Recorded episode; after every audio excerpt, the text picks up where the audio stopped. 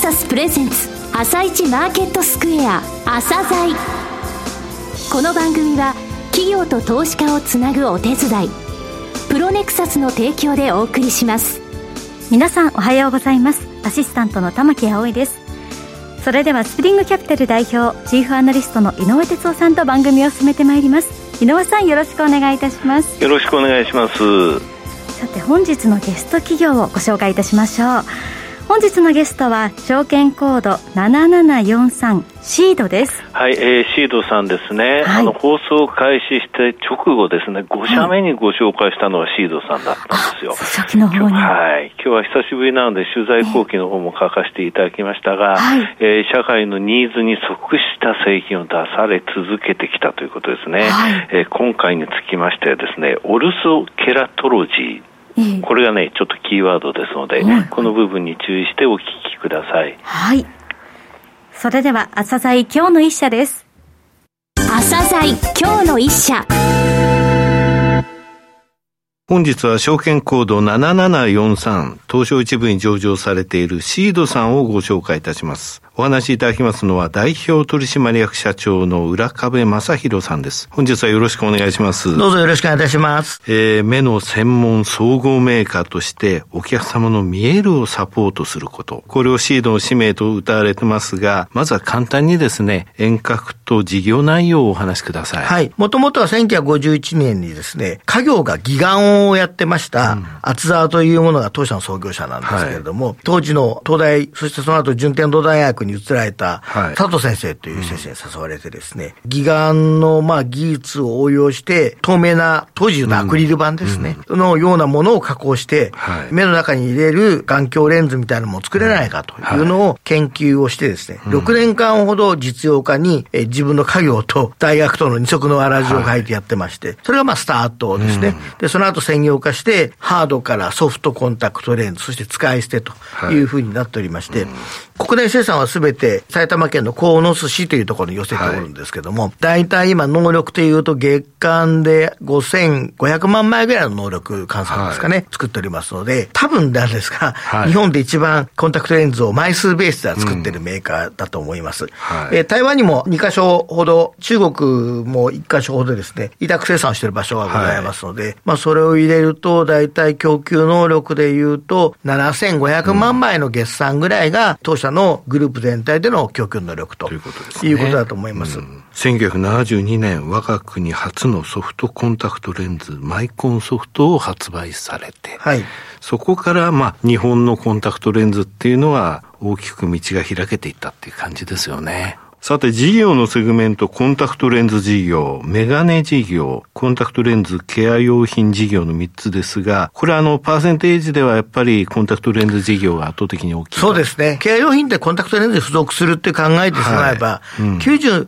8%ぐらいがコンタクトレンズ周辺事業ということで、あの2%前後がメガネのフレームだけを扱っております。はい、さて、あの、海外の展開ですけれども、えー、子会社は日本に4社ございますよね。そうですね。その他には、はい。はい、実は小売事業については、うん、あの、シーイサービスという名前でやっている小売の事業とですね、うん、あと、ユニバーサルビューっていう会社を、はい、え今年の5月に100%子会社いたしましたけれども、これはあの、オルソケラトロジーレンズだけの製造販売事業者ということでありまして、旬なネタが出てきました。はい、それ後ほど。はい。この二つが 当社とと、まあ、国内と。それ以外にあの、海外で、えっ、と、反社を中国からアジアについては、あの、オセアニアについては持っておりまして、欧州の方はですね、ドイツに物流のための子会社を設けてまして、それ以外に3社ほどこの3年間4年間にですね、当社が手掛けていなかった分野について持ってる、まあ、ちょっとブティック型の企業を3社ほど買収をいたしましたので、これでまあ全体の当社の製造メーカーとしてのポートフォリオが成り立ってるって形になってます。えー、アジアとオセアニアで8社、それから英国欧州で4社、こちらが子会社となっておりますが、メイドインジャパン、ジャパンクオリティを強みとしていらっしゃると。これはあの、国と地域で言いますと、何カ国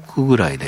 大体今42、3カ国ぐらいですね、はい、えー、に出荷している状況だと思います。うん、はい、売上としては海外売上は全体の何パーセントぐらいですか？えっ、ー、と、大体去年の数字だと13%程度かと思うんですが。さて、あの、現在の市場環境、あと、使い捨てディスポーザルレンズっていうんですか、はい、こちらの状況についても教えてください。ハードコンタクトレンズ自体は、あまりマーケットに大きな変動がないかなと思います。うん、ただ、あの、使い捨てレンズは非常に実はコロナについて影響を受けましてですね、はい、日本コンタクトレンズ協会っていう、まあ、メーカーが作ってる団体があって、そこの出荷額調査だとですね、大体7%ぐらいマーケットが縮んだ。なるほど。2019年から20年かけて大体160億円ぐらい、はい、マーケット全体で言うと、うん、えー、ディスポレンズで縮んだ形になってまして、これが7%ぐらいと、うん、ですから2400億円の半ばぐらいまであの成長してきたんですが、はい、まあ、2300億円台にまた落ちたという形になっておりまして、はい、あの今年は多分ですね、そのうちの半分ぐらいが取り返せるんじゃないかなというふうに、歴年ベースでは見ております。はい、えー、ただ社長、今あの、若い世代がスマホをですね、ずっと見ていて、随分と視力が落ちてきてるぞと。それ社会問題になってるというお話もありますけど、これはどうですかね？はい。ざ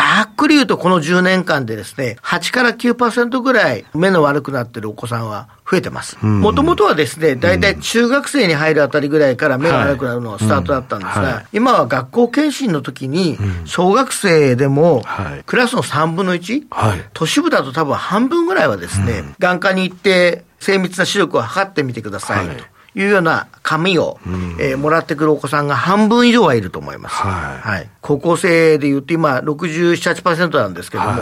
8割ぐらいまでは届くんじゃないかなと。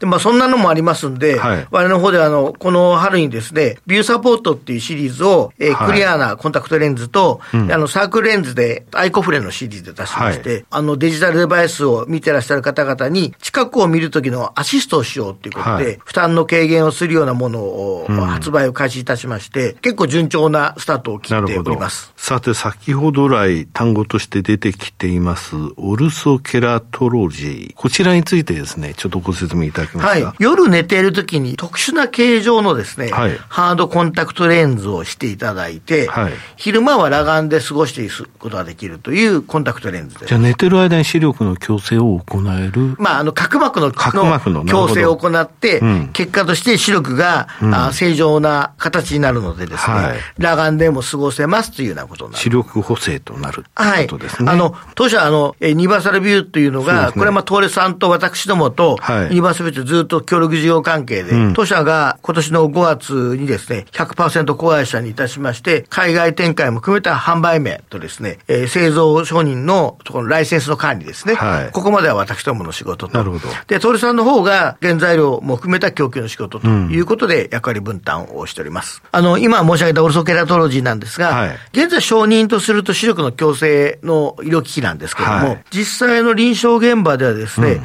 禁止自体は止められないんですが、それの進行を抑制する効果があるんじゃないかということで、はい、多数の臨床研究が行われてます。これはあの大学を中心としたり、こういう禁止の問題を研究されている先生方のグループだったり、はい、当初もあの海外でも香港理工大学さんなんかと一緒に研究もしておりますし、はい、あの日本国内のいろんな研究グループの方とも一緒にやってますので、うん、公的に認められた効果としてですね、なる可能性が高いんじゃないかなというふうに期待してます。なるほどね。えー、ビューサポートという今、いわゆるピント調整の負担軽減の製品出しましたと。はい、その他このオルソケラトロジーでそういった研究を進めて、若い世代の視力の補正って言いますか、近視の進行を、まあ、あのできればそういうふうにつなげていきたいというところまで。まあ、あのおかげさまで今、大体当社のグループでいうと、55、6%ぐらいの施設別でのマーケットシェアはあるんじゃないかと推定しておりますので、はい、この分野、大いにあの日本のみならずですけども、はい、アジア圏ではあの非常に期待してますし、うん、当社の子会社のドイツのボルクというところも、はい、今年からあの独自のオルソケラトロジーレンズを発売開始しましたので、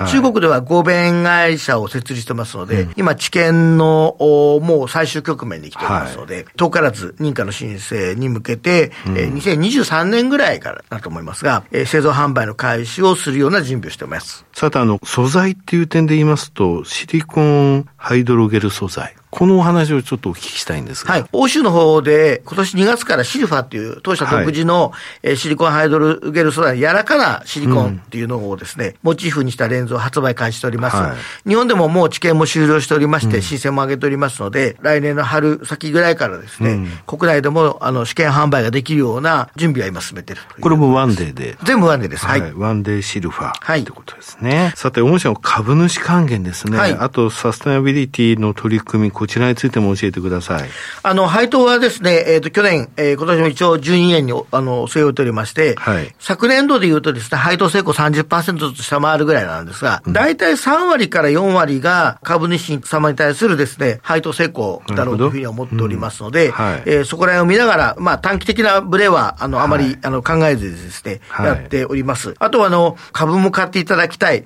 商品にも愛着を持っていただきたいということで、はい、優待制度にも力を入れておりまして、個人株主の方、大体今1万人ぐらいいらっしゃると思うんですけども、はい、商品の優待だとかですね、はい、あとはクオカードだとか、うん、ご当地の名産だとかですね。うん、それをあの、コースとして3つ用意されてる、はい、ということですね。えー、サステナビリティ ESG 経営、こちらについてはどうでしょう？統合報告書を、えー、有価証券報告書を出した、はい、えー、すぐ後に出しておりまして、ホームページに記載しておりますので、うん、ぜひ、あの、ご覧いただくとですね、えー、当社の事業活動全般何やってるかとかですね、はいうん、どういうような方針で今後進んでいくかとかっていうことがご理解いただけるのかなというふうに思ってます。はい、その中で特にですね、コンタクトレンズっていうのはプラスチックを多様に使う産業でありまして、ね。うん、プラスチックゴミをどうするかっていうことがあります。で、社内で作ってる製造過程の出るものは、あの、リサイクルできるものはすべて製造工程内リサイクルしておりまして、はい、それ以外のものは、あの、この間リリースを出させていただいたんですが、産廃物処理していたプラスチックのとアルミニウムとの混合材になっているものはですね、はい、えー、粉砕した上で再資源化するやつをですね、4月から産業廃棄物の会社さんとですね、うん、パートナー組んでやっております。またあの、ブルーシードプロジェクトと名を打ってですね、2019年の7月からなんですが、うん、他社さんのコンタクトレンズのケースも含めて、あなるほど。えー、ご協力いただける販売店さんだとか、はい、あるいはそのオフィスの事業所なんかにも置く場所を置いてまして、回収したりしてまして、うん、あの、1500キロ弱ぐらいのですね、はい。えー、ブリスターを回収して、これは資源としてやってまして、燃やすんでなくてですね、それをもう一回再圧縮して、荷物の搬送用のパレットとい。う形で、はい。はい、プラスチックからプラスチック製品ということで、えー、CO2 を出さない仕組みを作っております。またあの CO2 の削減にもですね、太陽光の発電のみならず、緑化だとかなんかも含めてですね、はい、対応に取り組んでおります。またあの、社員が利用できるお子さんのです、ね、預かる施設ということで、でね、日本最初のあの複合保育施設っていうのを作っておりまして、認可科保育所と企業内保育所とですね、うん、学童保育が一つ屋根の下でやってるっていうことで、今大体実は1175名ぐらいなんですね。そうなんです学童をこの間、あの30名強ほど増設をしましたのでですね、はい、シードの社員は20名弱ぐらいお子さん扱っていただいておりまして、あとはベトナムでは子供のサッカーの国際大会のスポンサーをやったりですね、はい、こういうものに協賛することを通じてですね、スポーツを楽しむ時のコンタクトレンズっていうことの利便性もしていただきたいなというふうに思ってます。はい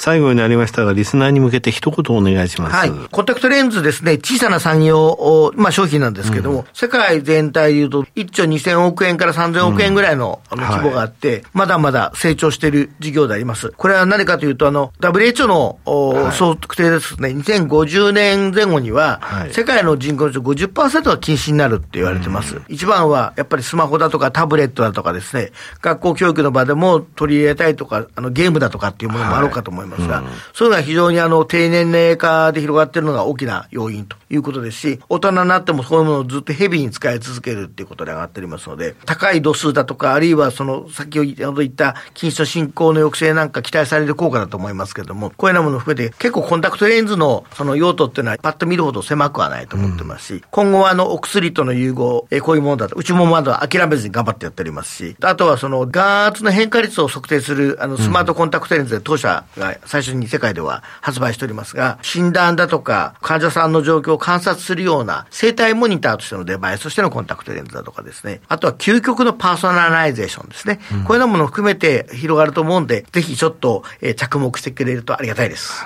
えー、浦川さん本日はどうもありがとうございました。こちらこそどうもありがとうございました。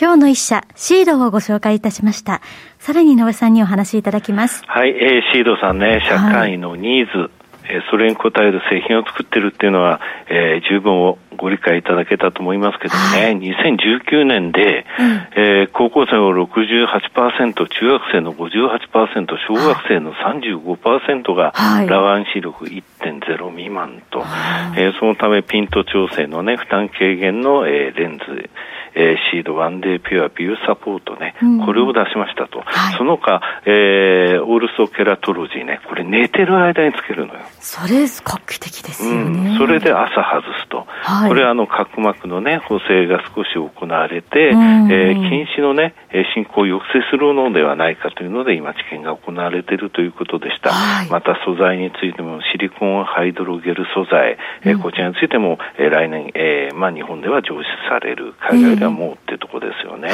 えー、このようにね、えー、少量多品種、シードにしかできないこと、国産でしかできないこと、うん、こういったことにこだわり続けて、えー、9年間変わらないで、そして大きく社会のニーズに合わせて変わってきたというシードさんですね。はい、あの、本当に私にとってもですね、とってもあの印象の強い企業さんでしたので、えー、えー、今日ご紹介できて本当に良かったと思っております。はい、9年越しにご紹介できましたね。ねはい。はい。本日ご紹介したのはシードでした。それでは一旦お知らせです。企業ディスクロージャー IR 実務支援の専門会社プロネクサス上場企業のおよそ6割2200社をクライアントに持つこれはアジア証券印刷の時代から信頼と実績を積み重ねてきたからこそさらにプロネクサスが目指すのは企業と投資家をつなぎ日本の株式市場を活性化させることですプロネクサス。私たちは個人投資家の皆さんを応援します。井上哲夫。今日のストラテジー。それでは井上さん、後半の解説もよろしくお願いいたします。はい、あの、シ藤さんのところの訂正でね、9年ぶりではないんですよ。はい、特番等でもお越しいただいてますので、ただ5番目にね、あの、はい、お越しいただいた企業さんですですね。はい、失礼いたしました。さて、いえいえ、マーケットですけどもね、まあソフトバンク昨日決算発表したので、今日どうなるかなっていうのがね、注目点なんですけれども、あの、ソフトバンクにつきましては、まず5月の10日に日経平均がね、はい、算出方法が変わるっていうお話が出たときに、すぐこの朝材でご紹介して、はい、また7月の初めにね、6月の末に上場した、アメリカで上場した中国企業に、中国が随分と厳しい政策を取っているという時もご紹介しましたけれども、はい、5月の10日発表っていうので、5月11日以降、昨日までは63営業日でね、ソフトバンクって22勝41敗、22日しか上がってないのね。で、日経平均自体は29日上がってるんで、はい、まあそれよりも勝率が低いってことなんですよね。はい、そして日経平均についてはこの間どれぐらい下落したかっていうと、うん、63日で5.5%下落してるんですよ。はい、ただしソフトバンクについては32.8%も落ちてるのね。で構成比率は2位だったんだけど、ファーストリテイリングに次いでね、はい、それが3位に落ちちゃって、東京エレクトロンに抜かれちゃってるのね。その1位のファーストリテイリングが、やっぱり25勝38敗で15.5%落ちてる。はい、ソフトバンクは32.8%落ちてる。うんこの2つはやっぱり日経平均上がれない理由なんですよね。日経平均自体5.5%しか落ちてないわけだから、はい、その2つの構成比率が昨日現在でも15.7%ある。これはね、日経平均のあの構成比で見た今、重しになってるってことなんですよね。ソフトバンク次第。そういう状況、まあちょっと続きますね。はい。井上さん、本日もありがとうございました。それではまた来週もよろしくお願いいたします。この後は東京市場の寄り付きです。